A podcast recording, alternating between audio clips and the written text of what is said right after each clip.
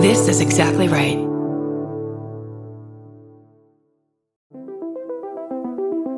Hi, I'm Erin Welsh. And I'm Erin Allmann Updike, and we're the hosts of This Podcast Will Kill You on Exactly Right.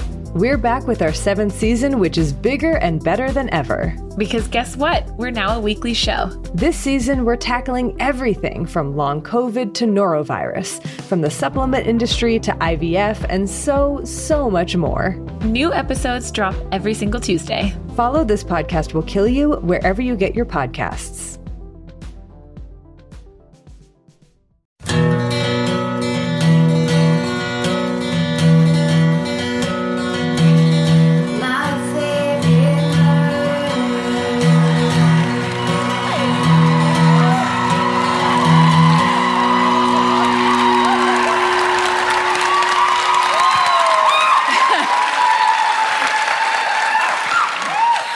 What's, up, Oslo?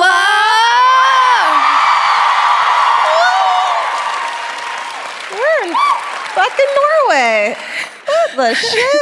We didn't know if we were going to make it. That's true. Uh, our luggage almost didn't. That's okay.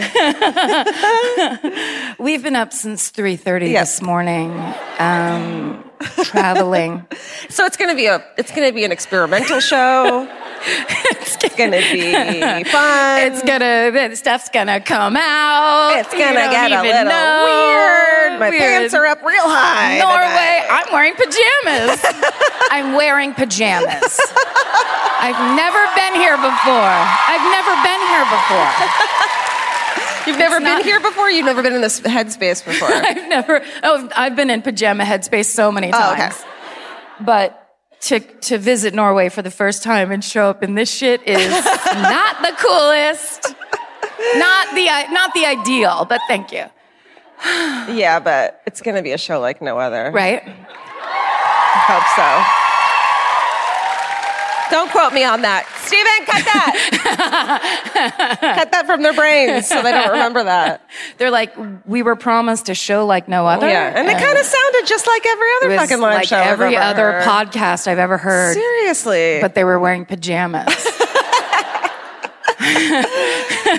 we did. So we had a show in Dublin last night, and then we get back to the hotel like midnight, and then it's like, okay, you're gonna have to meet in the lobby at what was it?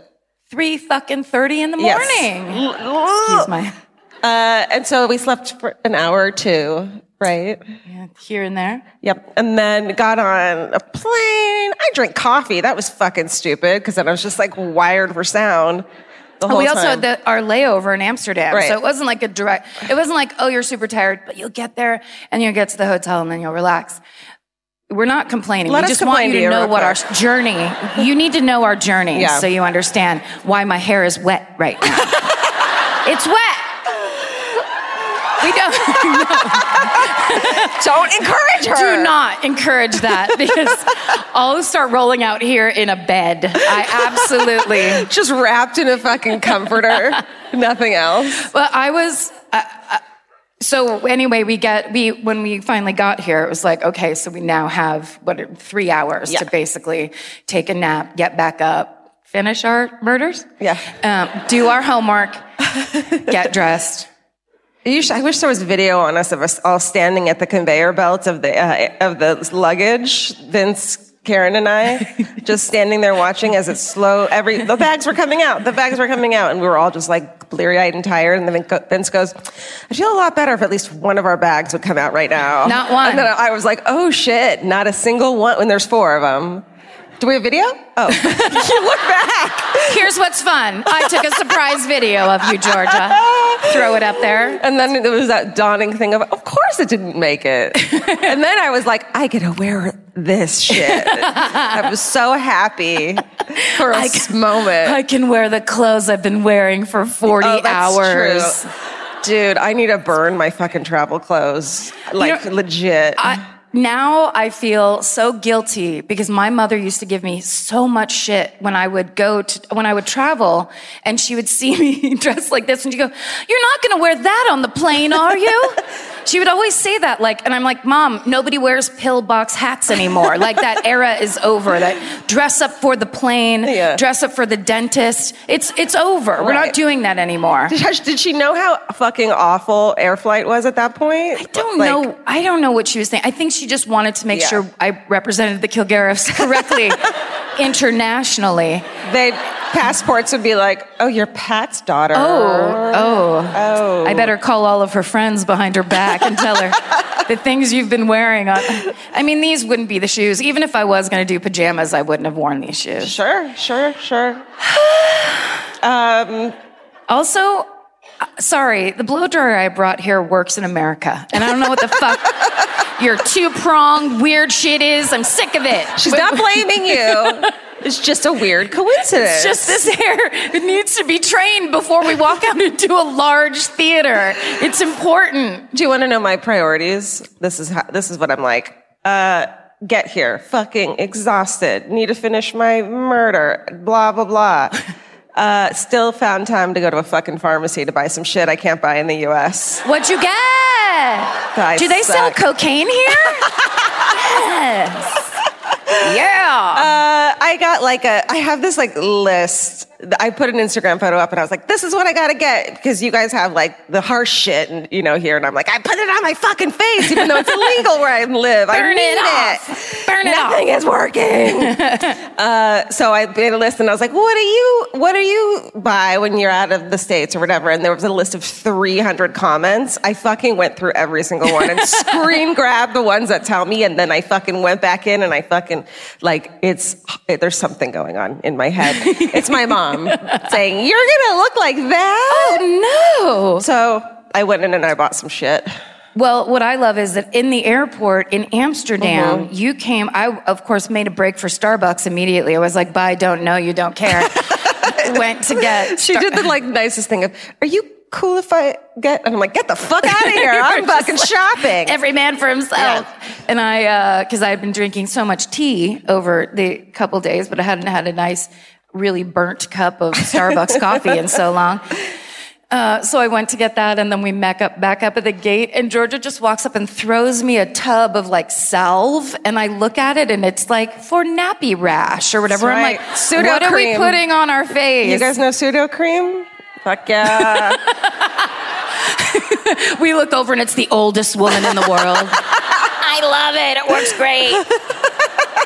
She's just dumping a tub of it on her head. It's. Hurry. Fix me. Hell yeah, that's what everyone's getting when I come back from is fucking big tub of nappy cream. And now, what's that nappy cream going to do for me? I mean, what can it not pajamas? do? What does it do? I don't know. It's the best. It's just the best, and be quiet about it. I don't even know yet. Okay. Uh, acne, uh, acne. It'll give you acne. Okay, great. That's it. Then it's then you're down to earth, and people can approach Yeah. you because you have acne. Because you know, like people are scared to talk to us because we're so fucking hot. oh my god, because we our skin is so clear. No. Don't do that. Do not pander back to our pandering to Keep you. doing it. Keep doing it. We need Let's this right not. now, please. We need it. Uh, You're you're Go, go, go, go, go. encouraging it. More, more, more, more. acne. I don't know. It's other shit. Uh, Adult. what do you have? Put it on there. Adult onset acne. Yeah, any kind of rash, you lips, Dry lips. You know, because they don't make anything else for that.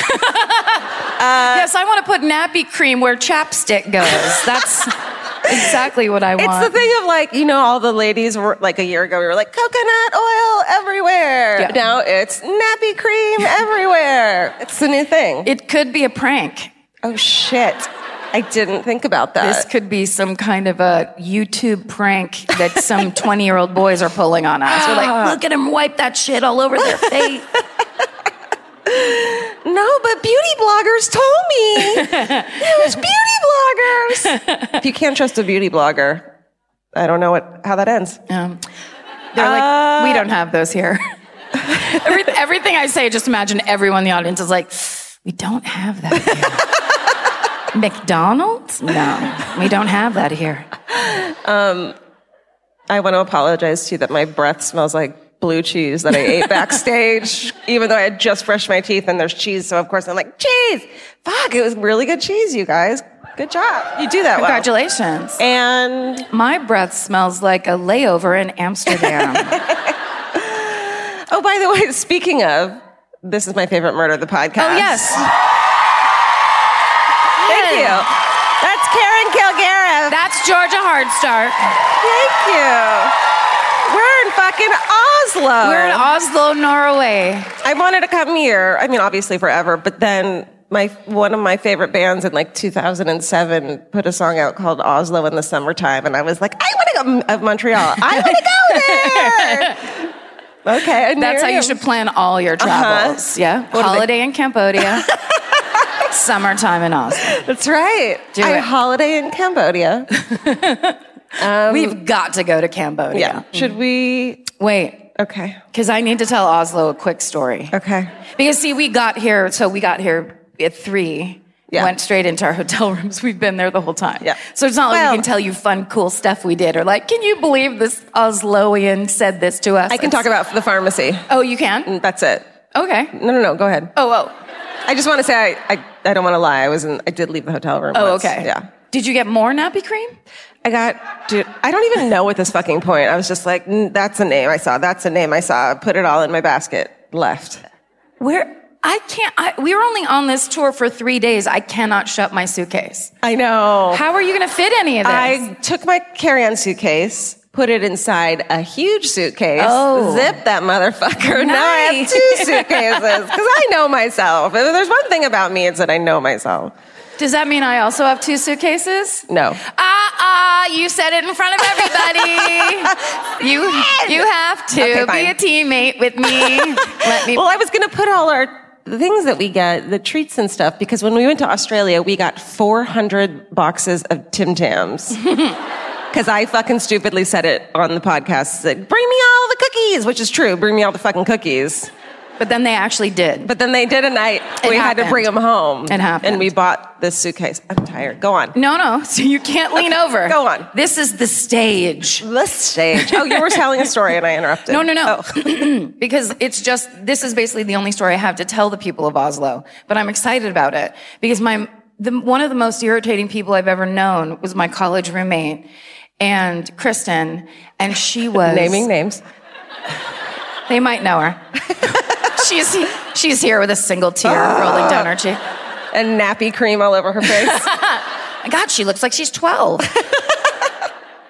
she was so obsessed with Norway. She talked about it all the time. We lived in Sacramento, California, which is essentially a floodplain with a sun lamp directly over the top of it. It's the worst city in the world. And I guess Kristen went uh, came here uh, on a summer break one time, and when she came back, okay, so she talked like this for real. We've gotten accused of vocal fry. Yeah. This is what they girls from California talk like this. Ah, for sure. But my that isn't it. my roommate Kristen really did talk like that, so it took her forever to say anything. She'd be like, "You guys." Norway is amazing. How come she sounds like a little old lady? She, I don't. She was lazy. I don't know. But it would. It, it, so she would just. She would talk about Norway all the time, and she learned to make a kind of sandwich here that she'd be like, "You have to try this sandwich." and so anytime my other roommate, there was like six of us that lived in one apartment or whatever, but we all ended up. She drove us insane. And so anytime we wanted to talk shit about her, we didn't say anything specific. We'd just say, Norway is amazing. Ah! That was the. I love it. That was the cue line of like, meet me in the other room Like, so I can tell you what fucked up shit she just did. out of my fucking head. Do you know how amazing Norway is? Come with me. I'm going to tell you about it. I'll make you a sandwich. Oh no, Norway got thrown under the bus. So I've been hearing about you guys for so long, and I hear that you're amazing. But it, for a, a Kristen in your face, Karen, when we were on the fucking plane over here, we're just sitting there like normal people, and this like lovely stewardess hands us the cutest package. And was like, "Do you want a sandwich?" And like that's my that's the only question I ever want to be asked in my fucking life.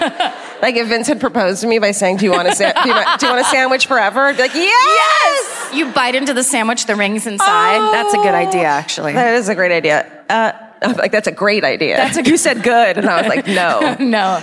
They hand us the. It's it was just cheese on bread, but it made my fucking day. It, So it's she wasn't wrong. no, you know what? I Let's owe her an out here. apology. Come out here, Kristen. She's everybody's cousin. they were really good sandwiches. What were they? Oh, It was oh the one she made. Yeah. It was brown bread. I think she put like red peppers and some weird shit on it. I was always walking away from her. She drove me insane. you knew the first two ingredients, and then you were like, goodbye. Gotta go. You're taking too long to express yourself. I need it to be snappy.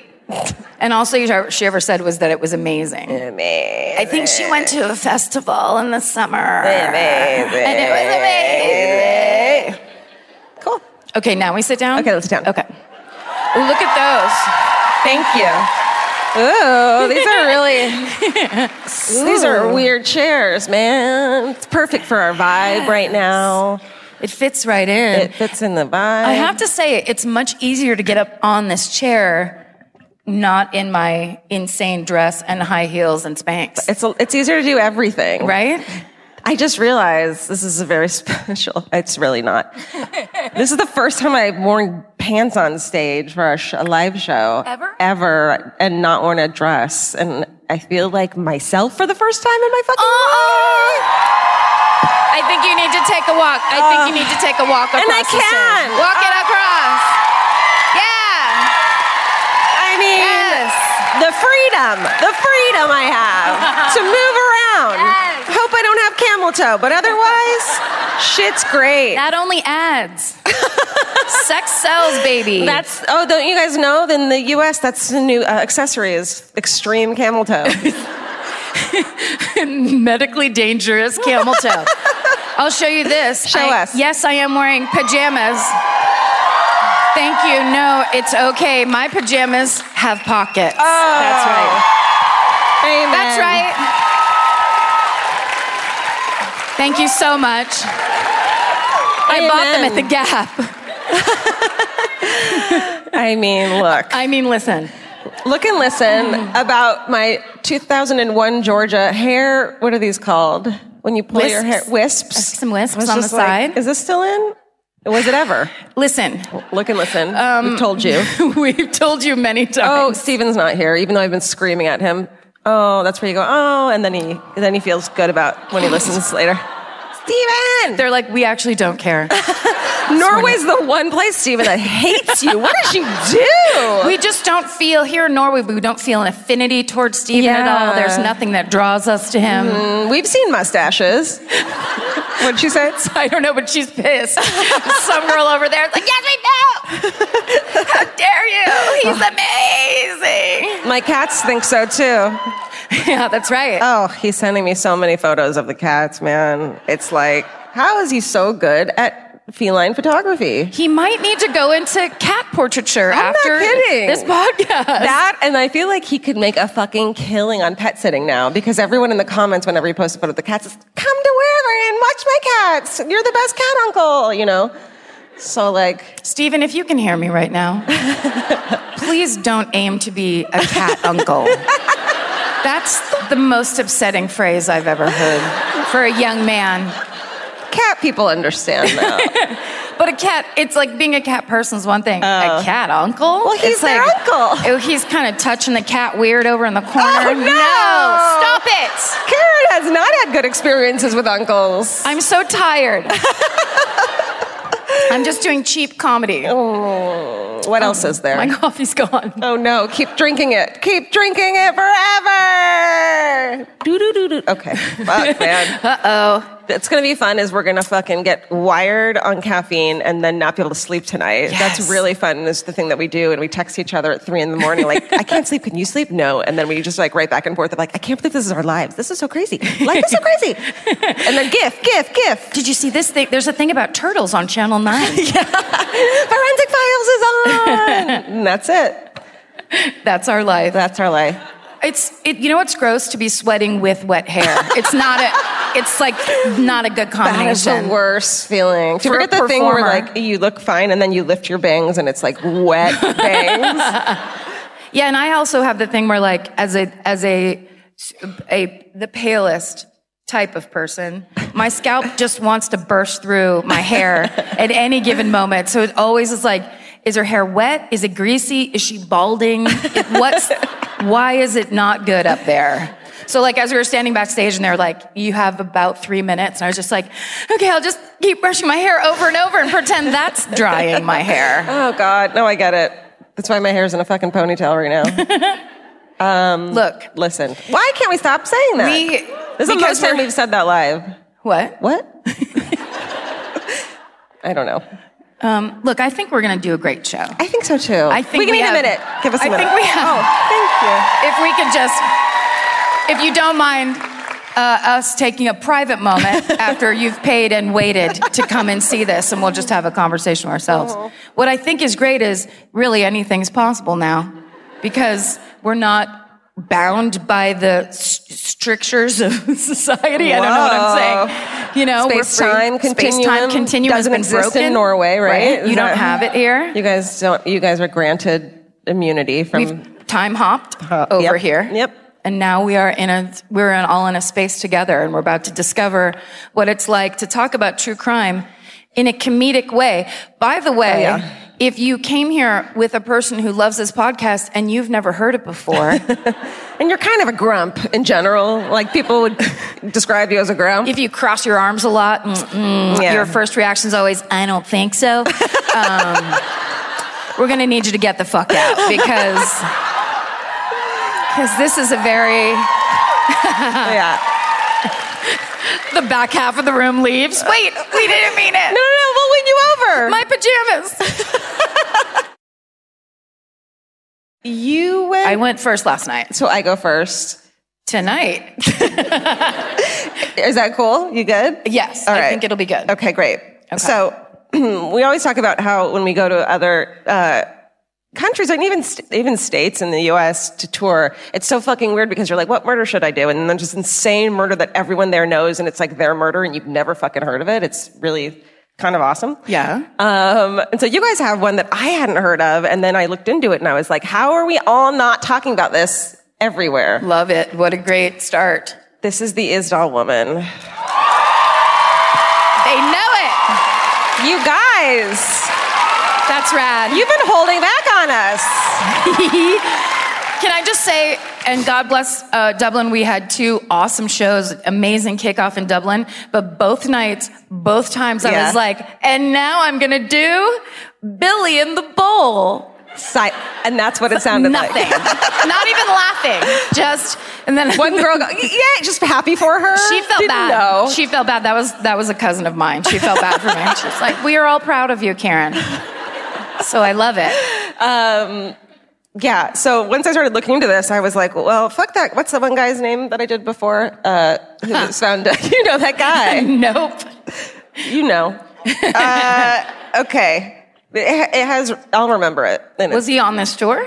Nope. Oh, He was a. You're saying in the hundreds of episodes uh-huh, we've done. One of the guys I did. Oh. oh, uh, it was the something man, Somerset man. No one yelled it, and I'm pointing out in the Oh, audience. the Aust- the Australian guy? Yeah, yeah, yeah. Oh, Somerset it. Man. It's yes, got, yes, yes. It's got whisperings of this. And Okay. um, when I went to look to study this, there is currently a podcast going on that's like, we're gonna fucking solve this motherfucking case. Yeah. It's good. It's uh, Norwegian journalist. Oh, here's what we need to do. Oh, yeah. quick. This is important, actually. I forgot this. This is key. You two from Norway? No, great. You are? Okay, you too. Right here? You're our translators, okay? And so everyone's gonna wanna scream at us when we get every word wrong. and it's gonna be a lot. Like, you guys gotta give us a little room for this one. Let's Nope. not anticipate Okay. something negative. Okay. We'll anticipate the positive, but then if something bad happens, Yeah. what's your name? Cecilia. Cecilia. Wait, are you Norwegian? That sounded like an Irish accent to me. Uh-oh, Karen suspect. Uh-oh. Oh, this whole thing just turned. Cecilia, you're the one that's going to say the name properly after we say it wrong. Do, were you lying? Can you do it? Can you do it? Okay. Hold on. Are you on some kind of a hallucinogenic drug right now that might impede your ability? Or make it better. Just a tiny bit. A tiny bit's fine. yeah, that's fine. We, You are, we all are. We've been pumping it into the theater. Oh, and also, if if we say something that is factually incorrect and everyone in the room knows it and feels uncomfortable for us, please just put your hand up. We'll call on you, Cecilia, and then we'll go to you for facts. But we have nothing but positive. We have nothing but we think we're Love gonna, for you, baby. Yeah. Okay, Norwegian journalist Marit Higraff. That's yeah. Uh, Is your name Cecilia?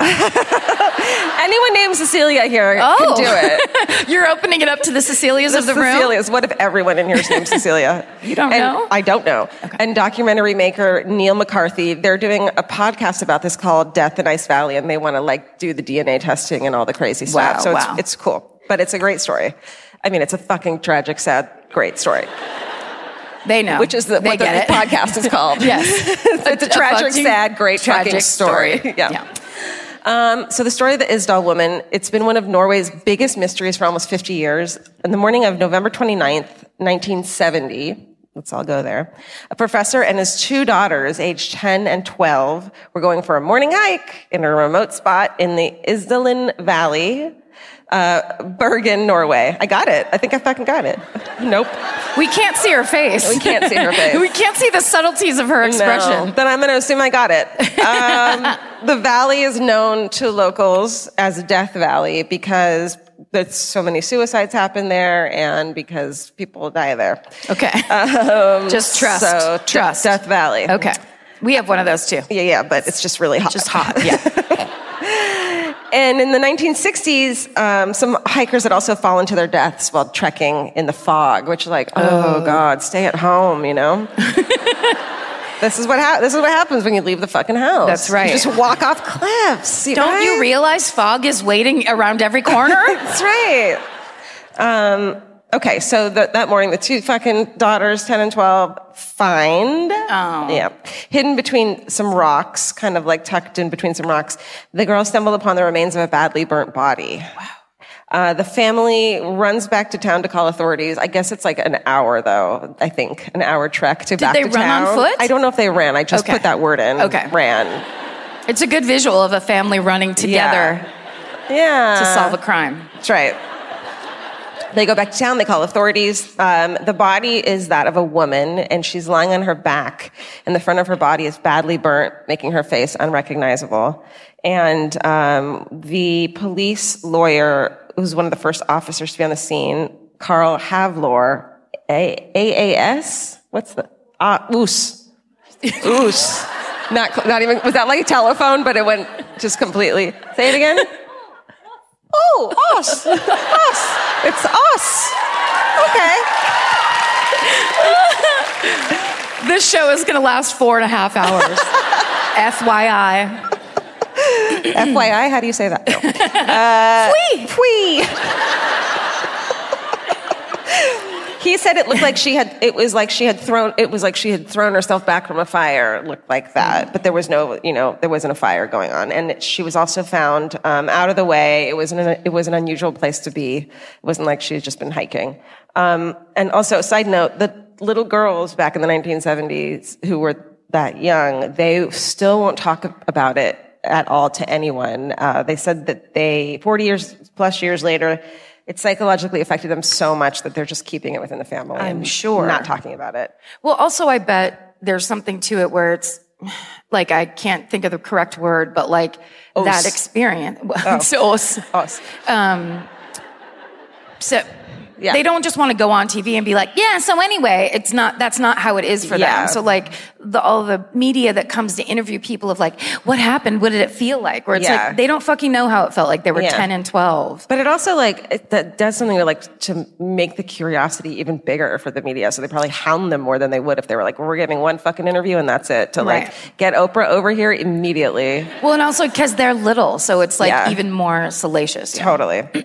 um, so the case becomes more mysterious by what was found at the scene. So weird. There's a dozen or more pills are found, along with a packed lunch, an empty bottle of, and I found out what it was, St. Hallvard's liquor, liqueur.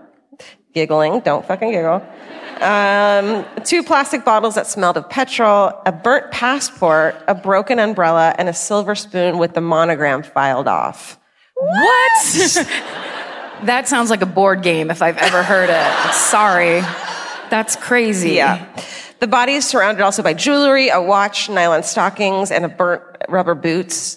The labels of the bottles had been scraped off. The tags of the clothes had been cut off and like looking like obviously to conceal her identity. And then when the press gets wind of her, the Jane Doe, they dub her the Isdal woman because it's where she's found. The autopsy only added more mystery. Her cause of death was a combination of phenobarbital sleeping pills and carbon monoxide poisoning with smoke particles in her lungs. So you gotta hope she died of inhaling the smoke before the fire. You know? Um, there were around 50 to 70 sleeping pills found in her stomach, which hadn't yet integrated into her bloodstream. That's a lot. So she probably wasn't passed out when she was lit on fire. Okay, Sorry. Yes. Well, let me ask the worst question that you can't answer. Yes. Okay. Um, the medical examiner also found a large bruise on her neck. It may be caused, caused by blunt force, and the woman's fingerprints have been deliberately sanded away.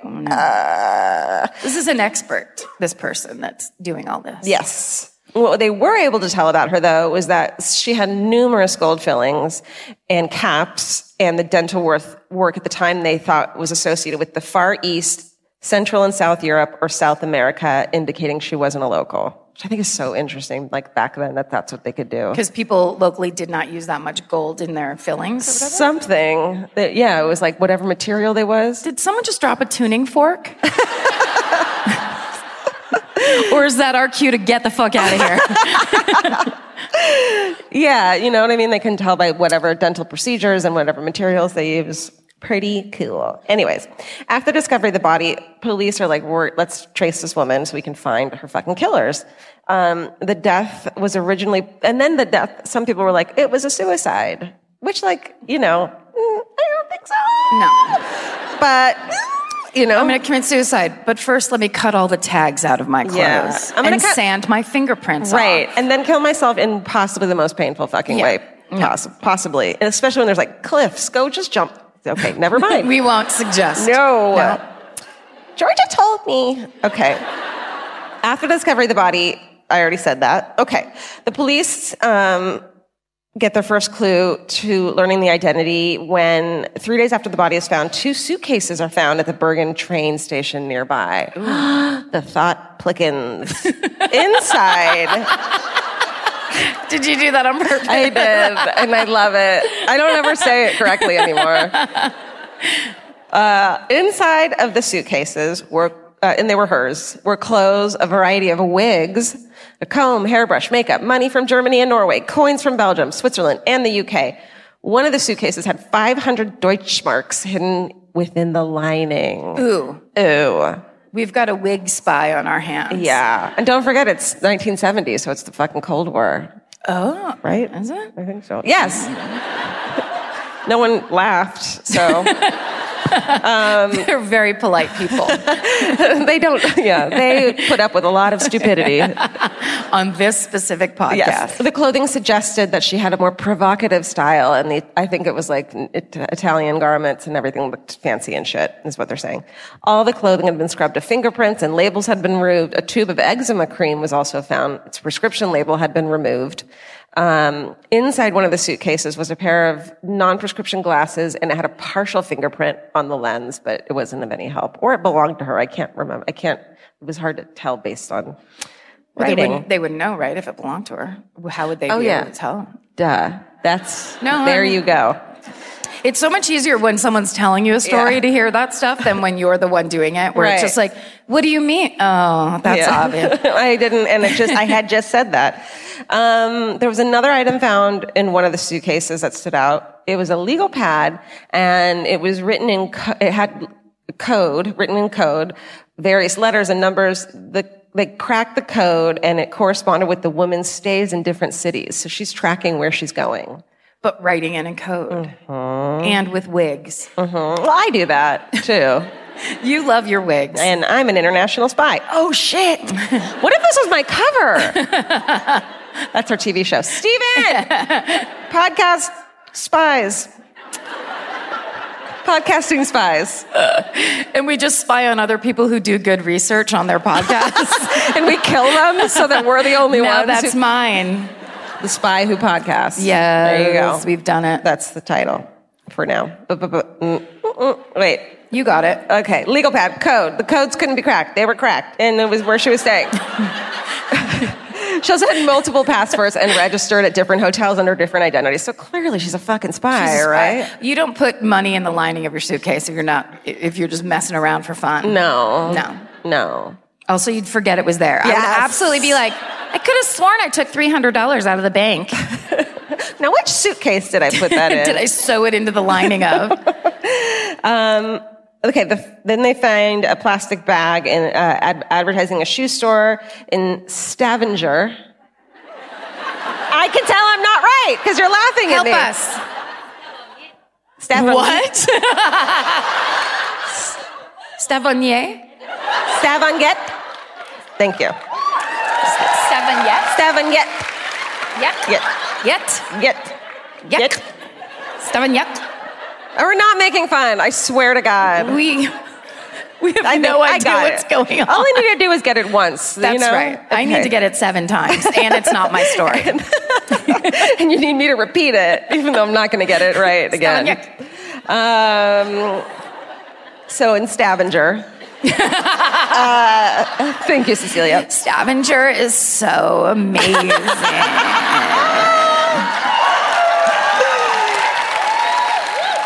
I knew that would pay off one day. I knew suffering through living with her would pay off one day.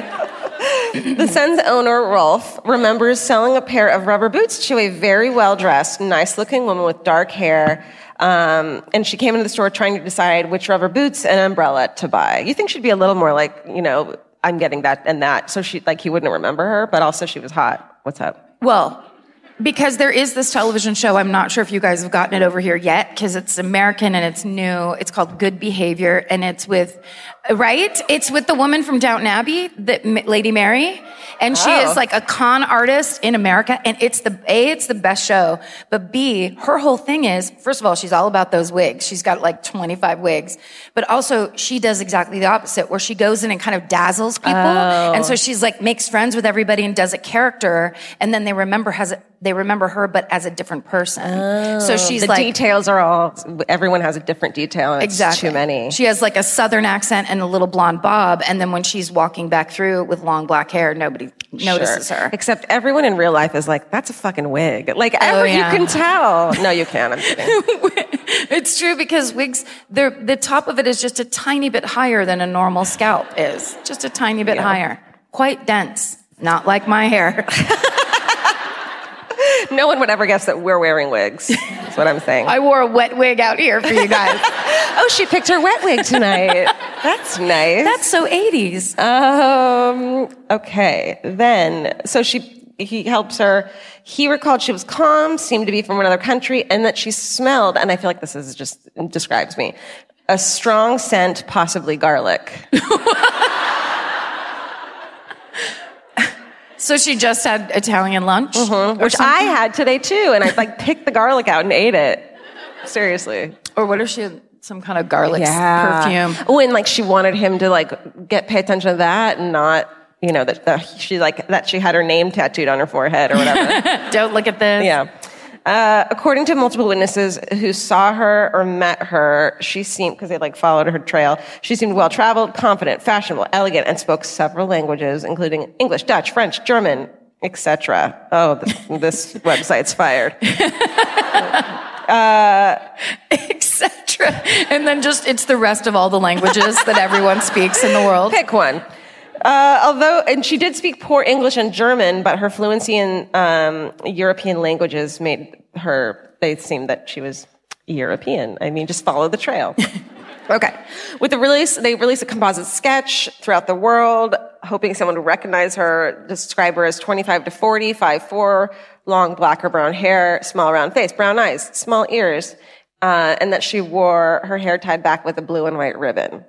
So, God, I just keep hitting myself in the face with this microphone. so I just want to acknowledge, in case you're seeing this, I know. Consummate professionals. I also keep hitting the table. Do this. Please help me. It's just like in a, it was in a loop. Yeah, I could do that.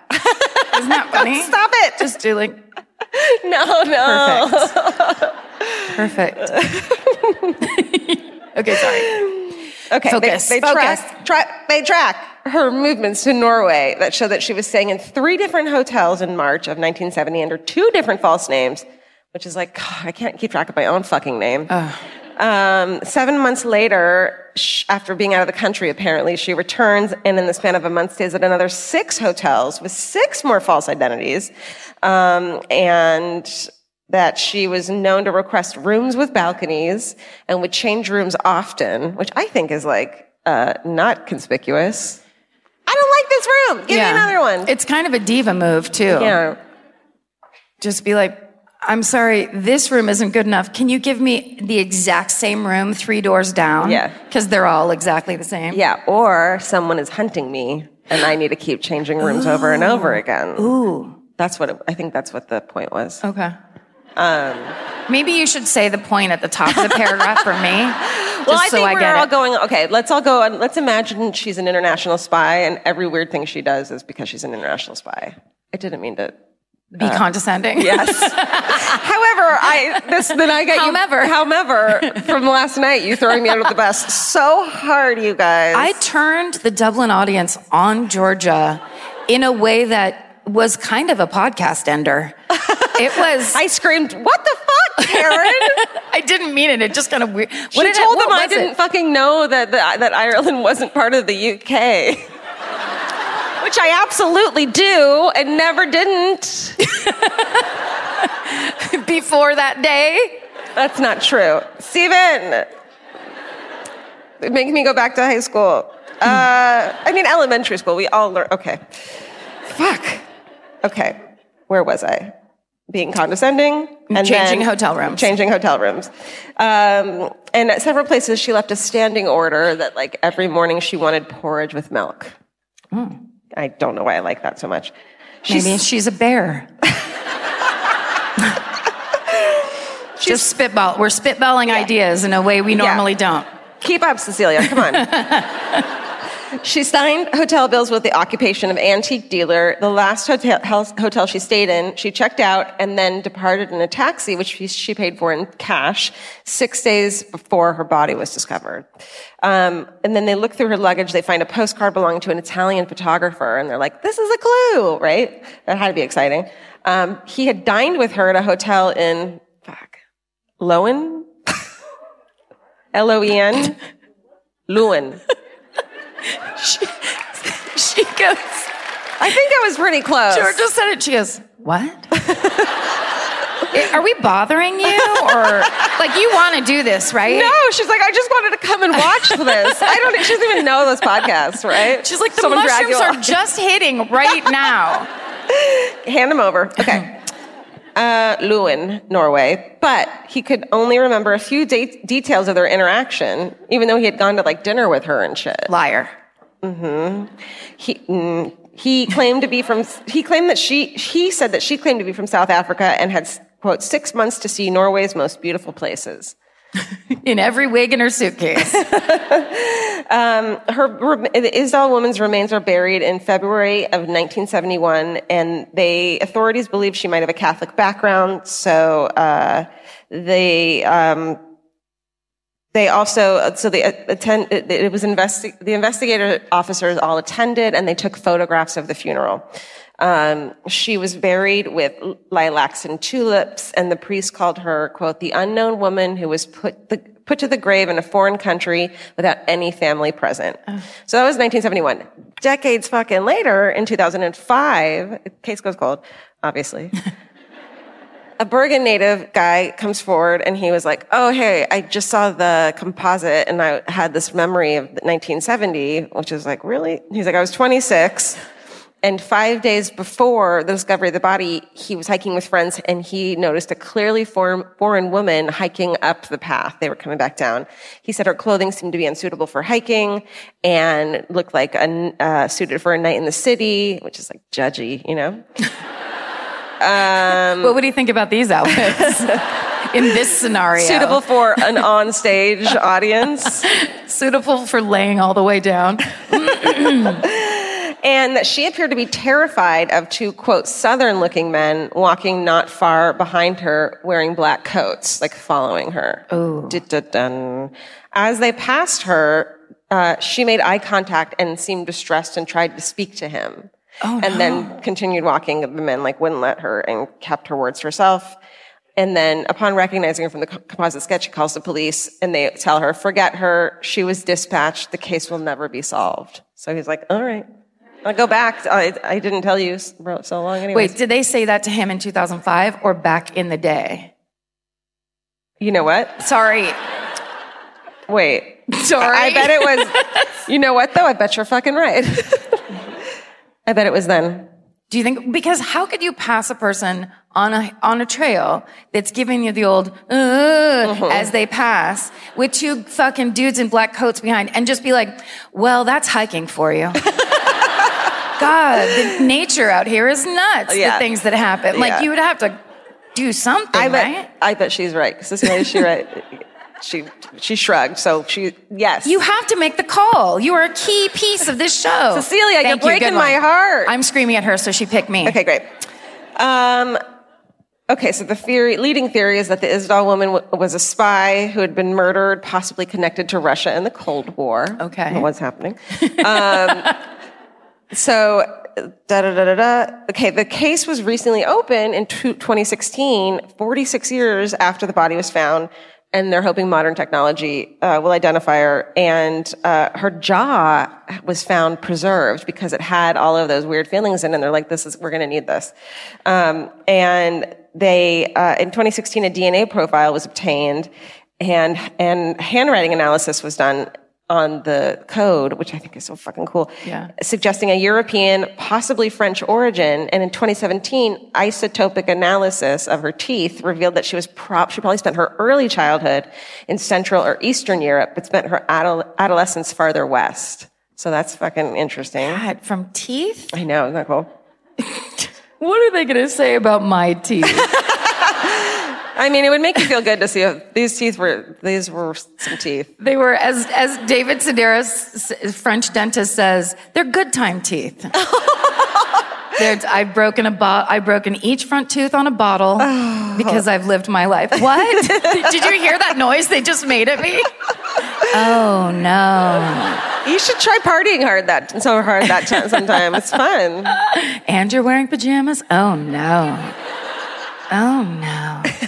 Is she okay? The researchers, okay, they think that she moved between childhood and adolescence, um, and they still don't know the age uh, at the time of death. But some indicate indications would suggest that she may have ju- moved just before or during World War II, which is fucking cool. And they still hope to find. So they they buried her in a zinc coffin back in 1971, specifically so that she wouldn't decompose. No. because they're like someday someone will be able to fucking identify Who this was woman. the mayor at the that's so genius. Yeah. Fuck, That's we finally get to tell a story of like the most brilliant police competent. and authorities Good police. That's Yeah. so awesome. Yeah. congratulations. Yeah, good job, That's Norway. it. You're number one. Yeah. it's And amazing. Police still want to find the woman's family so they can have a proper burial for her. And the reason they took those photos at the, at the burial, they made a photo album so that her family can have it one day. Mm. Why is this country so considerate? I don't know. We're staying. Can we stay? and that is the fucking Isdal woman, Wow, you guys. that's amazing. Thank you. Legit amazing. Thank you. It's so fascinating. I think it was that Italian photographer. we met real Italians last night in the oh, VIP yeah. line. The guy kissed me on this cheek and then he kissed me on this oh, cheek like a movie. it was the best. I literally said that he's, he said hello and I could tell he had an accent. So I asked him where he was from and he said, Italy. And I went, you're real Italians? Right in his face, like a goddamn idiot. he said to me, he he like whispered, he was like, I gotta, you were talking to his wife and he was like, I gotta tell you guys how to do this murder from Italy. And I was like, tell it to me, don't tell Karen. Cause I wanna do it. And I wrote it down and he was like explaining it to me in like really broken, in like a thick Italian accent. And the way he told me, he's, he, I have never heard about mutilated genital, genitals in the most be- like sweet, lovely way. Oh, and they like the most like respectable way of telling me what he the guy did, and I was like, wow, you you should be a newscaster. You should have like, I didn't need to go that far into the case. Yeah. If you're like me, you're always looking for a story to dive into. Whether it's a family drama or a mystery to solve, the key to getting hooked is the details.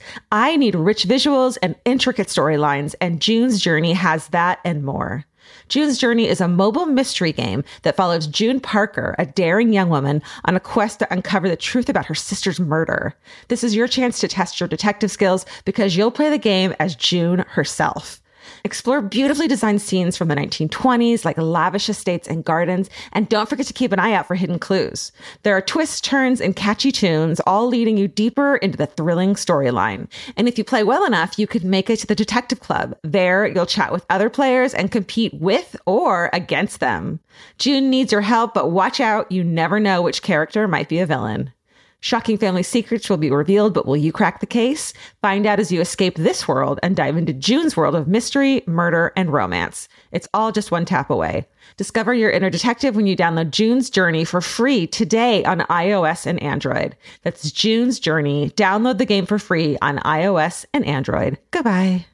Georgia, have you ever been blown away by the most simple dish at a restaurant, like perfectly scrambled eggs? Oh my God, yes, Karen. And then all I want to do is make that dish at home and eat it every day. Well, you probably could, as long as you have the chef's secret ingredient, Made in Cookware. Made in was created to bring restaurant quality performance kitchenware to home chefs around the world. For years, they've built their business by supplying restaurants and top chefs with high end cookware. Some of Tom Colicchio's most treasured dishes at his restaurant Craft are made in Made in. Whether you're cooking for professional critics or just the critics you live with, your meals will benefit from the quality of Made in products. Like their carbon steel cookware, it combines the best of both cast iron and stainless steel clad, so it's rugged enough for grills or an open flame. It's the MVP of summer cookouts and cook ins. What I really love about made in cookware is that it actually makes something like having a Memorial Day barbecue much more convenient because you can keep everything on the grill. If you need to throw, say, a pan of garlic up on the top while you're grilling your steaks on the bottom, it's strong enough, durable enough to do that. If you want to take your cooking to the next level, remember what so many great dishes have in common. They're all made in, made in. Save up to 25% this Memorial Day from May 18th through May 27th when you visit madeincookware.com. That's M A D E I N cookware.com. Goodbye. Well, I'm going to do the black metal murders. Oh shit! Pandering. Pandering. God, I'm sorry, but there was like a half second pause that scared the shit out of me on that, you guys. Well, it took me a minute too. We're doing the fucking the best of on the show, aren't we? Yeah, and there was also there was a guy in the VIP line last night, and uh, an Irish guy that was like, "Have you heard of the black metal murders?" And I was like, "Shut your mouth!" Oh yeah, I, I, I heard you yelling at him, but I didn't hear it. Screamed. I screamed in his face. It was fun. That's how I bond with listeners. Some guy in the VIP. Sorry, this is the last story. Said to me, "You couldn't. You were. You couldn't be more Georgia if you tried in person." and I was like, "Thanks. It's true. You are so Georgia. I am." So a lot of the information I got from this story, um, I got from a, a very good podcast called Disgraceland. Oh yeah. Um, and Disgraceland, he does stories about musicians and bands and fucked up shit that happens in the music world, but they're really short. His podcasts are like 20 minutes long. I was like, how do you do this? It's like a snack. It's, yeah, it's really well produced, really good. The host is named Jake Brennan. And so he covered the black metal murders. So, um, some of the more like deep divey stuff is from his, um, His twenty-minute podcast. his 20 minute podcast where he does 10 times more research than I ever can. and some hours are two hours long. Yeah. Okay. Um, so he had this interesting theory. So, uh, just in, in starting that, that the, the rise of black metal in Norway. So like Norwegian black metal was the, um, like the subgenre of heavy metal music. And, uh, and also if you are into metal music, I thoroughly apologize because I feel like you're going to be fucking livid at the end of the story. I, uh, I've only been stuck in the backseat of cars from guys I went to high school with driving me around and blasting Yeah. Slayer. That's how I know metal. So I'm absolutely like so removed from this. I, I'm going to pretend I know what I'm talking about as I always do, but I super do not on this one. Um, but it, uh, Jake Brennan from Disgraceland is talking about how, so Norway is one of the richest countries in the world. And it's true. And you take the best care, uh, like for pensions and older people, like they, they put it all back into the community. It's, it's incredible. You guys So- would hate the U.S. it is every fucking man for himself Yeah. over there. Um, so one of his theories about the rise of Norwegian black metal was that uh, the the frustrated up, you know, that teenage angst that you have, um, that that in the 80s and 90s in Norway, teenagers didn't really have that much to rebel against. So like punk rock came out of like, you know, the poverty Yeah. in England and, you know, Brooklyn or whatever and people picking up, there's a garbage strike. So you pick up a, an old garbage bag on the street and suddenly that's your shirt. And then you put a, you know, you put a safety pin in your nose and you're like, fuck the queen or whatever. And it all makes sense. All makes sense. Yeah, yeah, yeah, yeah. But in this scenario, because there's nothing to rebel against, people, the, the people who want to be rebellious, and I absolutely empathize and uh, understand to a degree, um, uh, up to like listening to the Go-Go's. That's, that's my level of rebellion. Just really loud nasal singing. All girl Fuck you, bands. mom. I'm Fuck gonna listen you. to pop. I'm gonna go to the dance, mom. anyway, that basically that they kind of had to dig deeper because the the normal um, heavy metal that they were served up, which is Megadeth and Slayer and Metallica and all those, they had all done what um, you know heavy metal music had done before, which is you know Satanism got introduced in early. That was like a Led Zeppelin thing. That was there it wasn't new. So basically they kind of looked at, it was like, how do we f- get more fucked up around this music genre?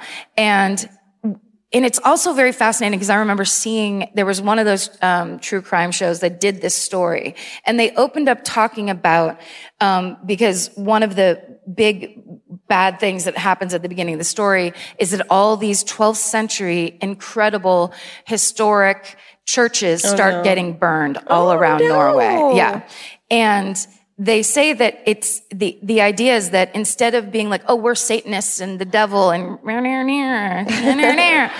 like that isn't enough. And what what the um, the the goal became to attack Christianity hmm. directly. So it's not like, hey mom, can you believe I'm a Satanist? It's like, no, we need to end that fucking hmm. oppressive religion that came into our country uh-huh. because we used to be pagans and we used to be, you know, Norse gods and all that shit. You know how you know what you're like. Know what you're like. You know how you are with your roots and your paganism and your Satanism and your environmentalism, which is a big part of it. You love the forest and you love a human sacrifice. So God bless you all. Um, which I just think is a fascinating, uh, because, yeah, so anyway. So it's just a fascinating, like, structure to set things up because oftentimes in these true crime things, it's like, can you believe these crazy assholes that were just criminals? And it's like, no, everybody has a reason. Yeah. And everybody's kind of like, you know, so, okay. So we're going to start black. I'm already so tired and my hair is still wet. It hasn't dried in any way. Um, so the black metal subgenre of heavy metal music was invented. I sound like your mom talking about heavy metal music. It does. It is so embarrassing. I like it. Um, it was black metal music was invented here in Norway. Some say on August 16th, 1987, Oh, with the release. specific. Yes, Oh. on the day Uh-huh. of the release of the band Mayhem's first demo, Oh. Death Crush. Do you know I had a I I dated a metal dude in high school, like my first boyfriend. What was his name? His name his name was Chris Pratt, which is like What? complicated. Prat Prat? We met in rehab. Seriously. I saw him walking down the rehab hallway the day he got there and he had a Slayer shirt on and the gnarliest goatee and long hair tied back and earrings and shit. And I was like, and he was fucking hot. And I was like, damn. And then uh, our song was a Slayer song. Did you slow dance to a Slayer song? No. Okay. No. Just F U C K E D to it. No, Vince. No. No, Vince. No. No, I never no, did that. No premarital sex Nope. for you. Good girl. Go on. I like. I have. I there's a lot of comics that I started comedy with. They're super into metal music, and the funny thing to me is that they're uh, deep down they're super sensitive to the point where like if you don't save them a chair at dinner, they'll leave. they'll like storm out of dinner like you knew I was coming. Where it's like, I'm sorry, weren't you just worshiping Satan? What- now you're mad about dinner? What's I can't track you. I'm tougher than you are. Okay. So, Mayhem's guitarist and the founder is a guy named Austin Aarseth. Great. Go She's on. totally out. She's just not even playing anymore. She's sleeping. but he goes by the name Euronymous. Ooh, Uh, that's right? cool. They all have stage names. I'm going to call them stage names because I'm from the theater. I mean, it is. they all rename themselves Euronymous. these names that I'm sure at the time were very daunting and upsetting, but now I think are fucking hilarious. So, Will you start calling me Euronymous? yes, I will. Great. Euronymous. Um, okay. you know so- someone's. I'm sorry. You No. know someone's cat's name Euronymous in this theater. Yes. No. Someone with a black cat named Euronymous and What's another one? well, there's a uh, you're about to hear. Okay. And then you can pick the cat name at the end when you hear all these Okay, great okay, okay, names. okay, okay, okay, Fucking- okay, I think. Hellhammer's coming up here somewhere. oh, that would be a kitten named Hellhammer. Dude, no, there's like a little long-haired kitten. Oh, it's so cute. Hellhammer. Can I say one more fucking annoying Please, thing? Please, no, always. There's also a Twitter account called Black Metal Cats what? that is like photos of cats looking tough and then a quote, a black metal lyric as the tweet, like with the black metal cat. Yes. It's so hilarious. it's just like a cat walking through the forest, and then it's like seasons of death. And da, da, da, da. Like it's the best. Okay. Okay, I'm done. we got to look at that. Yeah, yeah, yeah, yeah. Everybody, feel free to pull out your phones and look at that right now. I don't care. Okay, so um, so Euronymous starts Mayhem in 1984 Uh-huh. uh, with his bass player, whose name was John Stubberud. I don't care what his real name was. Oh, okay, because his. his fake name was Necro Butcher. Oh. Yes.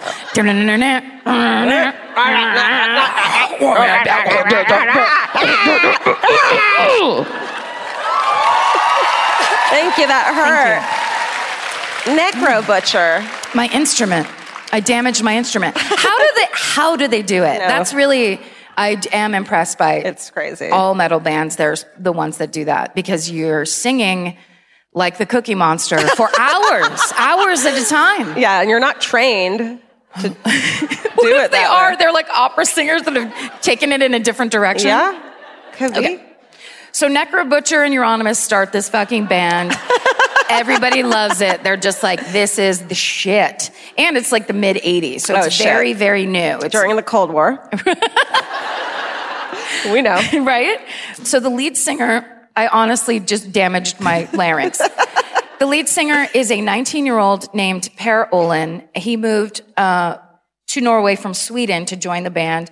And he and Euronymous were roommates and best friends.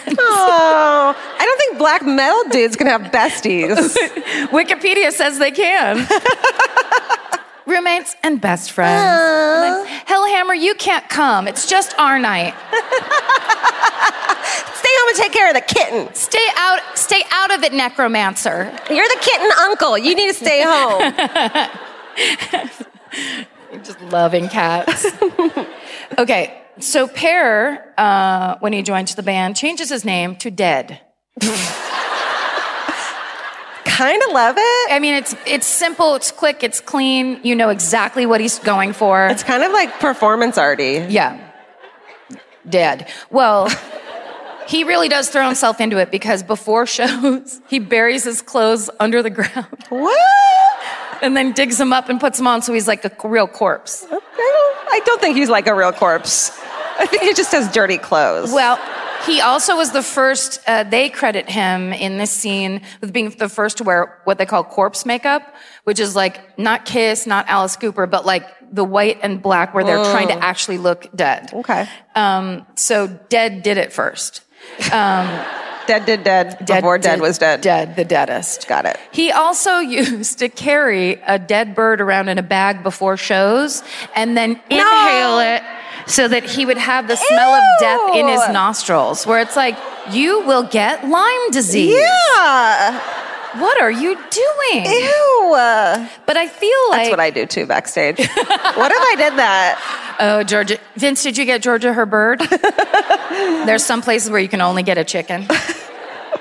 Just like a chicken breast in a bag.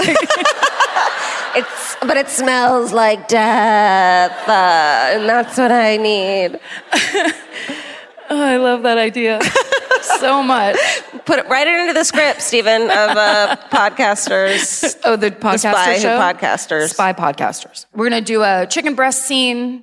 Um, make sure they have two chicken breasts Yeah. in case we both want one. Yeah. And of course, two brown bags that look like they're from the candy shop. Okay. He, when they would do their concerts, their live performance concerts, playing their instruments for each other, um, Dead would cut himself on stage. They would have pig heads on the stage. It was super fucked up. It was just a big fucked up contest. Who can be the more fucked up? Um, and they were all winning. Um, now, what's interesting is, oh, and all of the m- members of Mayhem lived in an old house in the forest near Oslo, which is rad. Yeah, yeah. Um, so I bet it was smelled so bad. I, it, the, the dead birds were piled Yeah. around. There's like dirty, like soil encrusted clothing, and then just dead birds. Okay.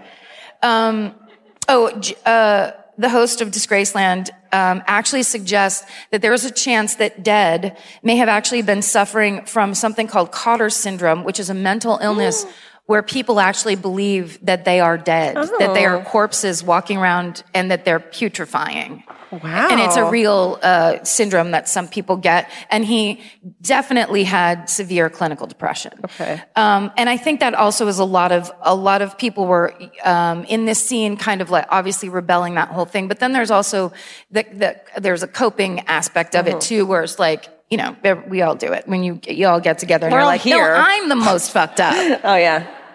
Okay.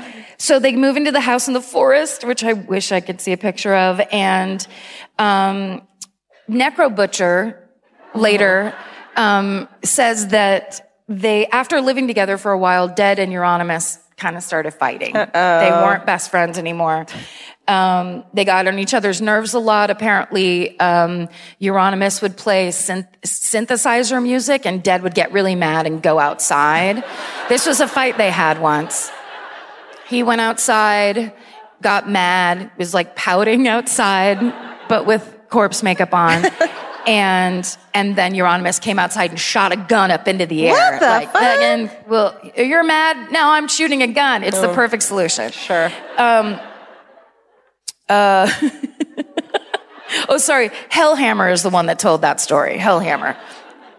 Um, you, you and I need to fucking up, up our fights. man. Yes. We have to get rifles. we'll talk about it later. Okay. Okay. Um, so, uh, oh, and that at one point they, they claim, the band claims that once Dead stabbed Euronymous with a knife because they were fighting. Um, okay. So then it, of course, turns even darker than Norwegian black death metal, um, black metal. Uh, on April 8th, 1991, Dead commits suicide in his and Euronymous' forest home, uh, in the band house. And this is so fucked up. He slit his own wrists, then he cut his throat, then he shot himself in the head. Jesus. And then he left a note that said, excuse all the blood, cheers. Wow, dude. Yeah. Death metal to the end, man. He's, I think he was, yeah, I think, Yeah. I think he just had cl- very bad clinical depression Yeah. and just didn't know what to fucking do with himself. Um, so let, now let's go one step more fucked up because this is just going to be as fucked up as it can be. Okay. When Euronymous finds Dead's body, he doesn't call the authorities. He doesn't, uh, he doesn't call anybody's family. He goes and buys a camera and then he comes back and he takes pictures of the horrifying scene. And then he walks around and he collects pieces of Dead's skull. And he later made necklaces out of those pieces of skull and he would give them to different members of their clique, uh, of like the local musicians who were in bands. Uh huh. And then he also took some brain matter so that he could eat it later because he wanted everyone to know that he was a cannibal. Oh God. So Fucking 19 year olds, man.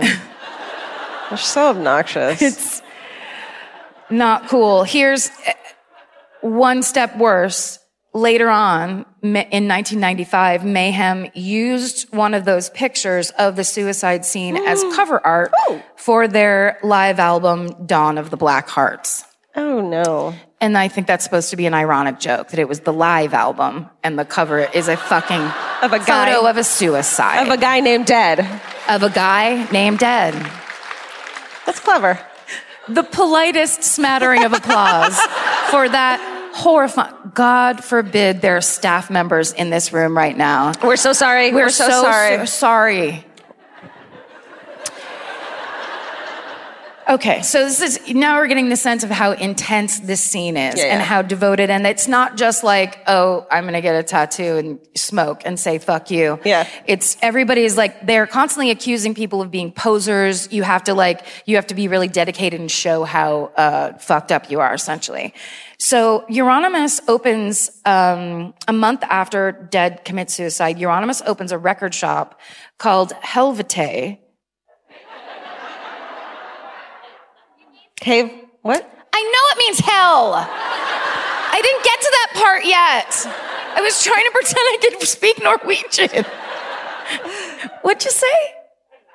Helvete. Yeah. Which means hell. Norway. Oh, you stole her crowning line. that was my, you jumped the bit. So that record shop, Helvete, becomes a meeting ground for all these uh, black metal musicians. And they, the, the guys that begin to frequent the shop are, start to be known as the Black Circle. Um, and one of the guys is a man named Varg Verkus. Eh, No. Varg Vitges. wow. We're going to call him Varg from now Yeah, on. yeah. Is that good? Uh, he's also, his stage name is Count Grishnackh. Count Grishnackh. Which Okay. sounds like as Steve Martin is playing Dracula Yeah. or something, doesn't it? It's uh, this is a comedy. It sounds like your like your shop teacher, Mr. Grishnak. I don't want it. Mr. Grishnak, can I go to the restroom? I don't. Um, okay. Okay, so Varg, uh, he is actually this amazing musician. He was a one man, he had a band called Burzum, probably. And, uh, it was just him. He played every instrument or whatever. So he, he was very well known and that band was very well respected in this scene. And so they get him to join the band after Dead commits suicide. Um, so, uh, so then, um, then basically as they meet and they're hanging out and it's this thing of like, they know what Euronymous did, um, with the suicide scene and all the horrible fucked up shit. So everyone is trying to like, you know, beat everybody else. So people start desecrating graves and then the churches begin to burn. Now, uh, this was a year after Dead suicide on June 6, 1992. The Fantoft Stav Church. Oh, wow. Nice. Wow. Um, it's so, it's, it was built in 1150. No, we don't. That's too old. It's so old. And you, s- it looks like something from Middle Earth. It's amazing. It's like they rebuilt it, right? Yeah. It's, it's really amazing looking, but it's like, it's got all these roofs. It almost looks like a pagoda in a way. Like it's, it's so fucking old. That's so old. insulting to them. no, I didn't. A They pagoda totally- looks like that. They ripped it off from the Japanese easily. No, I didn't mean it like that. But like when you racist. when you see it, you just go, nothing like that exists anymore. Yeah. And this this was the only the one of the only ones You left. dicks. So that these guys who burned it, not you guys who built it. what if I was mad at them for building start it? attacking people. what dicks? Okay. Um, so of course the story, this church burning down is, it's, you know, a national treasure. It makes, uh, of course, the news. Um, and they find sa- satanic symbols around the, the site. Um, nobody knows what's going on or why anybody would do that. Um, but of course, the me- the medals of the Norwegian uh, black metal metal scene do, and uh, so um, so then they see that that church got burned, and they start burning all the churches, and uh, over 30 architecturally and historically significant churches around Norway were destroyed in these arson fires, um, and one firefighter lost his life in trying to fight the blaze. So in January of 1993.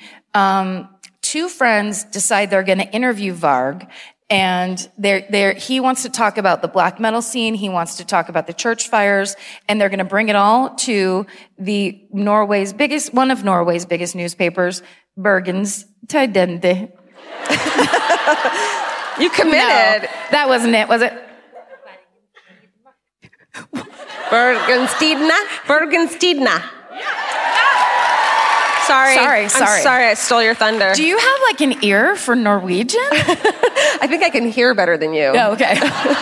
I got to put my hearing aids on. I got to bring my hearing horn out. So they're like, okay, we're going to interview him. And then we're going to bring this story to Norway's, one of Norway's biggest newspapers, hoping they'll print it. And then, of course, when they get this story, a journalist named um, Finn Bjorn Tonder, uh, he arranges an interview with them because they're like, oh, we think we found out who has been burning these churches.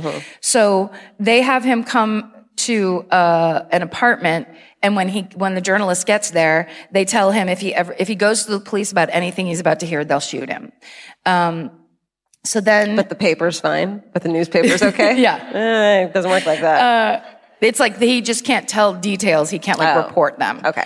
um, or say who it is so then varg goes on to explain that he knows who burnt the churches. He's not saying he did it, but he might have done it, but other people did it. He I knows- don't know. I don't Give me credit, it. but also don't put me in jail. Yeah. Um, so he basically says the attacks are going to continue, and he sa- tells um, the reporter they're devil worshippers, and quote, our intention is to spread fear and devilry, and that's why uh, we're telling this to Bertelgenstiddle didn't. Close. So, uh, later on in, in, uh, years later in other interviews, he actually said, he explains, the Christians desecrated our graves, our burial mounds, so it's revenge. For each desecrated graveyard, one heathen grave is avenged. And for every 10 churches burnt to ashes, one heathen Hof, which is a Norse pagan temple, is avenged. And for each 10 priests or Freemasons assassinated, one heathen is avenged. So he's fun. He's a good guy. um, okay, so of course, the journalist gets this story and it imme- it immediately becomes a front page story. And the article, the article is titled, We Lit the Fires. and there's a picture of Varg No. holding two knives. His face is like slightly oh. obscured. Oh, he was like, "You promised." yeah. You snitched on me Yeah. to a newspaper as a journalist. When I talk to you, snitches get candy. Um, so, so basically, Varg and, and Euronymous, they planned this interview. They wanted to scare people. They wanted to promote black metal and they wanted to get more customers to the record shop. Oh. you guys need to, you got to pick which direction you're going in. Yeah. Like commerce and like fucking, or are you going to go that way? Well, and the sad thing is they did not see the, the huge return vinyl was going to make. Like they were so early in on that game mm. and like now they'd be so rich. Yeah. Anyway, by the time the story hits the sands, Varg's already been arrested. Um, Good. Yeah. So, so he claims, uh, oh, he claims, he claims that the journalist snitched on him, but the police are like, no, we actually found your home address on an old Burzum flyer. so he didn't exactly cover his tracks. Okay, so he's held in jail for six weeks. The charges don't stick because, of course, there's no um, evidence that ex- directly ties him to any of these church fires, and so he's released. Um, but during those six weeks that he was in jail, um, in January of 1993, Euronymous closes the record shop because they they've gotten such intense media, negative media attention and pressure. So Varg gets out of jail like, I did it. I took the hit for the team because we're, and it's like closed, shades pulled. Um, and of course he's livid. And so are all the members of the Black Circle because they don't have a cool clubhouse to go to and fucking talk about their feelings. What if they just went there and talked about their feelings? So many less churches would have burned down. It was like just group therapy. Yeah. Sitting in a circle like, I guess I just like to rock because my dad was mean. Yeah. Okay. So, oh, and somewhere in there, Euronymous also started his own record label because all these bands started, Yeah, of, yeah. of course, popping up everywhere. Smart. Right? So, so him closing that, it was basically like he was kind of the king of the scene, but then nobody really, they didn't want that. They wouldn't want any one guy to be in charge. And they, there was a lot of, you know, I guess struggling for power or whatever. Um, so tensions are building, evil feelings, satanic, bad vibes. Um, it all leads up to the night of August 10th, 1993, when Varg goes over to Euronymous' place with a guy named Snore. Now, Wow. That's the best. Yeah. That's his actual. That's not his stage name. That's that's his working oh. name. That's his given name, Snore. Okay. And I like it so much I forgot to write down his stage name. It's just I was like, Snore, this is the best. so it's like I imagine like you know Snow White and the Seven Dwarfs. It's like it, he looks like Sleepy Yeah. because it's Snore. Okay. They get into a disagreement with Euronymous. Um, at first, they say it's about royalties for old Burzum recordings that Euronymous isn't giving them through the label. Like it's basically a money fight. But Varg ends up stabbing Euronymous 23 times. 16 of those wounds were in his back. Whoa. And still, Varg claims it was self defense. Uh, so he's arrested nine days later, and when he's arrested, police find 150 kilograms of explosives and 3,000 rounds of ammunition Holy in his home. Yes. So come to find out that Varg had other plans going on and what he was going to do and he was actually on the verge of doing was blowing up the radical leftist anarchist space in Oslo called Blitz House. He was going to blow that up and he was basically on the verge and but he knew Euronymous didn't want him to uh-huh. because Euronymous deep down they said was a communist. Uh-huh. So he was like he would have been I don't know. I don't understand Wikipedia sometimes. I just, I just cut it and I paste it. But but essentially it didn't line up Euron- with Right. Euronymous' true politics and Right. and so um so he wouldn't have approved and so uh but then when they ask Varg himself, he says that he had the explosives and the ammunition in order to defend Norway in case they were attacked by the United States or the Soviet Union Sorry. because it was still the Cold War. What? You have questions? questions and comments. Questions and comments. When comments. they asked Varg, he told them, but he, because he was alive still? Yes, Varg stabbed Euronymous Got to it. death. Got it, got it, got it, got it. I was Record store else. owner- Yeah, you know what? Yeah, I heard it the other way around. Okay. Okay, so he There's was. a lot of names in this story, Yeah. and many of them don't attach to a real person, like Hellhammer. Who Hard is to that? picture a hellhammer. Like, what would a hellhammer look like? Okay. Well, you know what's actually fun is you can click on the names to like when I was trying to find out who the original bass player for fucking Mayhem was. That's how I spent my time today. and it came up on that guy's page, and he's like a 52 year old dude playing the bass with nothing. He just looks like like he's having a great time. Like this is just a thing. He got out very quickly, and for it was just like, you guys are way too intense. I just want to jam. I just wanted to drink some Löwenbräus and brows and kick back. yeah. Um, so yeah. Okay. It's yeah. Uh, so essentially, um, Varg thought that either the United States or the Soviet Union was going to attack Norway, and he wanted to get ready for it because he, as in his words, we have no reason to trust either gov- the government, the royal family, or the military because of what happened the last time we were attacked. So you know, he's got a point. Um, at his trial, it was claimed that Varg, Snore, and another friend, Plebe, um, just make sounds, had planned the murder together, and that the third person, the third friend, stayed at the apartment in Bergen as an alibi and to make it look like they never left. So he was using Varg's, they were, he was renting movies, using Varg's credit card oh. and basically creating a paper trail so it looked like Varg was somewhere else. So it was clearly premeditated. It was not, uh-huh. we, I went over there to ask for money and then we ended up getting in a fight and it was self-defense where I stabbed somebody in the back 16 times. On May 16th, 1994, Varg was sentenced to 21 years in prison, which is the maximum penalty in Norway, and he was charged with the murder of uh, Euronymous and the arson of three churches, of which I cannot say the names.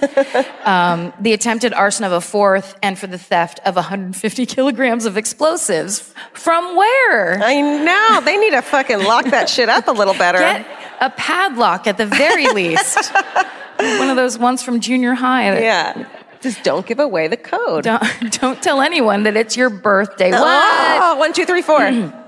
Um, when they read that sentence, Varg was smiling because he rocked till the very end.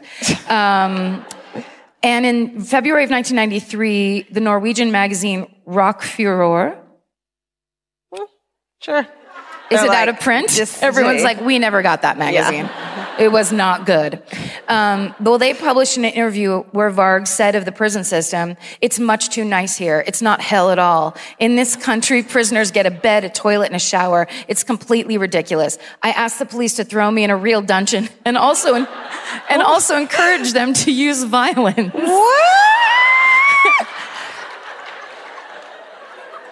There is a chance that if things had gone a little bit differently for Varg, he would have just been really into S and M, and like Dungeons and Dragons Uh-huh. Yeah. and shit. Like he could, it could have gone real light and easy for him. Yeah. What's interesting then is because I thought I had saw saw something about this. I looked it up. Norwegian prisons. I bet they're fucking nice, right? They're the most luxurious Oh, man. in the world, but Ow! they've won design. Stop it. Hold my hand. They've won design awards. But, but, but, but, but, but Norwegian criminals demonstrate the lowest rate of reoffending in Europe, they do. if not the world. So, yes, You guys, quit showing off. you do it all right. I just love that idea where it's just like it doesn't it doesn't work that way. Yeah. You can't just like punish people into the ground and be like, "Yeah, I get it now. now I'm happy Yeah. that you've kicked my face into the dirt." Yeah. You guys keep setting examples and we keep going, yeah, but we don't think so. Yeah. Where America's like, "Oh, we'd like to privatize our prisons Yeah. and so everyone can make money on oh, Yeah. let's not Let's get into start- it. That's, Hey, that's let's- the real horror show. Um so it turns out deep down in what's happening. So Varg got out of prison in 2009. Oh. And Is he, here? uh, he, he might be in listen, sir. the count. But it turns out he basically, at the end of the day, he was a white supremacist. Oh, okay. And that's what all of his, um, he, he called it, uh, I believe he said it's, uh, odalism, which was, he didn't, he didn't like the label of white supremacist or Nazi. Which Oh, you, is, you don't get to pick it, dude. well, he's, he's very independent spirit. Oh, okay. And he likes to call the shots. Okay. Um, he says odalism lies in paganism, traditional nationalism, racism, and environmentalism. this is the first time those have been named together. I mean, that's the festival I don't want to go to ever. What if you had the, I just picture the shirt from the festival and it's like a globe and it says those four things around it and there's a heart in the, It's like people walking towards you are like, hey, uh, oh, oh, no. what? Yes. also, this is just, a, I'll end it with this fun fact. Varg has never in his life used alcohol or recreational drugs. that's the problem. That was all sobriety talking Oh man. that whole time. So that's uh, the the black metal murders of Norway. So fascinating. Awesome. Thank you.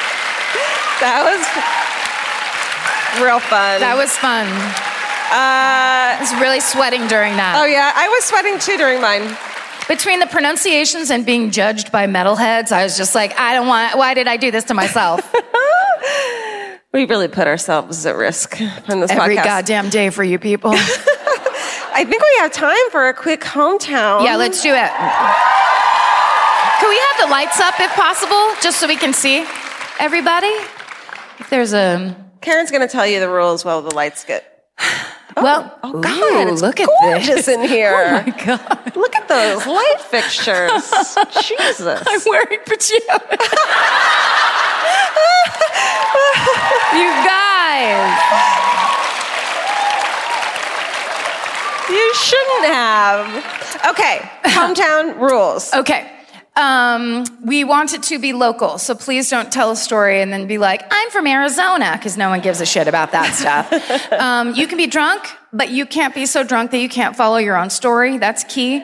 Um, it, it, it's, it'd be great if it had an ending, uh, or some kind of a button a wrap it up, give us some satisfaction of, of some kind. It's just good for storytelling in general. And just remember that. Everybody who didn't get picked hates your guts, so you need to move it along. Okay. I'm Okay. Oh, I'm. Are you picking tonight? No, no, you do it. Okay.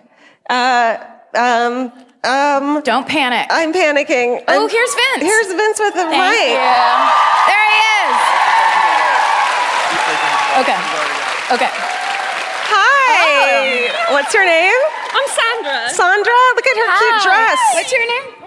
Oh, I'm Sandra. Monsandra? Sandra. I'm Sandra. just, I'm just Sandra. She said I'm Sandra, but I'm really nervous. Me too, me too. okay. I Sandra!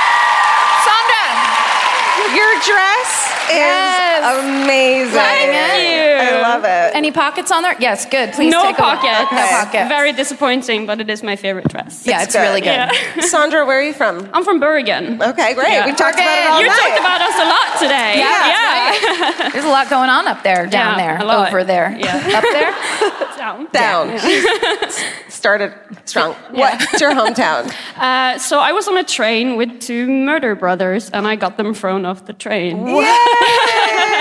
Uh, me and my sister, we were on, uh, we were going on a weekend trip here uh for a convention, and uh, on How one long of the ago stop- uh, it? it's a couple of years, five, six years ago. Okay. Um, and then on one of the stops, two people got on, and at first we were like, okay, they're obviously drunk, but you know, you do you. Thank you. It's really all nice. alcoholics. I want to say thank you. It's really nice. But then, as uh, it's a six six and a half hour long train ride. Uh, so as the train ride was going along, they got progressively more drunk and more annoying. And at one point, I went to the bathroom, and when I came back, one of them was yelling in my sister's face. And my sister has autism, so she was panicking. Yeah. And I just pointed at him and go, "Hey, you stop that!" Yes. Wait, Sandra. can I ask Love what it. you do for a living? Um, at the time, I was working in an office. Right now, I work at a toy, Toys R Us uh, in Bergen. Perfect. And I'm a, I'm a take, no, take no shit but do no harm kind of person. Love it. Yeah. God bless. Um, and he, he was looking at me like he wanted to murder me. But I was like, that's my sister, so fuck off. and then I went to one of the people working at the train and I was like, they're drinking and they're in people's faces. You need to get them off. And she was like, okay, we're going to call the police. But uh, the thing about the stops on the train from Bergen to Oslo, not all of them have police stations that can handle drunk people. so we had to wait for about an hour before they were thrown off the train. Oh, And then when finally the, the train stopped, they just panicked. They started running and the police was running and my sister was crying and I was like, "Uh, okay, it's gonna be fine. It's gonna be fine. We're going to Oslo and it's gonna be fine. and then we went to the convention. It was fine. And then we came back. And then a week later, my mom called me while I was at work at the office and she was like, remember those two guys who got thrown off the train to Oslo? I was like, yeah, they murdered someone. What? Oh, they stabbed someone multiple times, and it oh. was right across from the street where my mom worked. That's why she knew about it. So did, did it happen before or after they were? on it the train? happened like literally a few hours before they got on the train. Holy shit! So I pointed at a murderer oh, and went like, "Hey, you stop that!" yeah, Sandra. oh my God. That's right. You Yeah. did. Oh, like, So naturally, I was like, "Okay, but they're gonna come murder me now." So yeah, yeah. yeah, start locking my doors. No, they, they got arrested and they, they got the 21 euro sentence, which I think is too low because they did murder someone and he was true. he was he was a person. Most Yeah. people are. but yeah, they uh, thankfully they got the jail time, so not worrying too much now anymore. But Yeah. back then, I was like, yeah, okay, maybe maybe start wearing like a, an alarm and pepper spray. and- Pepper spray the motherfuckers. Yeah. That is amazing. That's my oh my So good. Great Yes. job. Thank you. That's how you do it. Thank you so much. Sandra, everybody. Yay! Hell yeah. Such a good dress. Such a good dress. Knocked it out of the park. That's what we like, is like, yes. Our hometown person was dressed better than both of us. I know. Can we trade outfits real quick? Um, oh, that was amazing. Oh yeah. Oh my God. Fucking Oslo. You guys, that was so fast. That felt so fast. Yeah.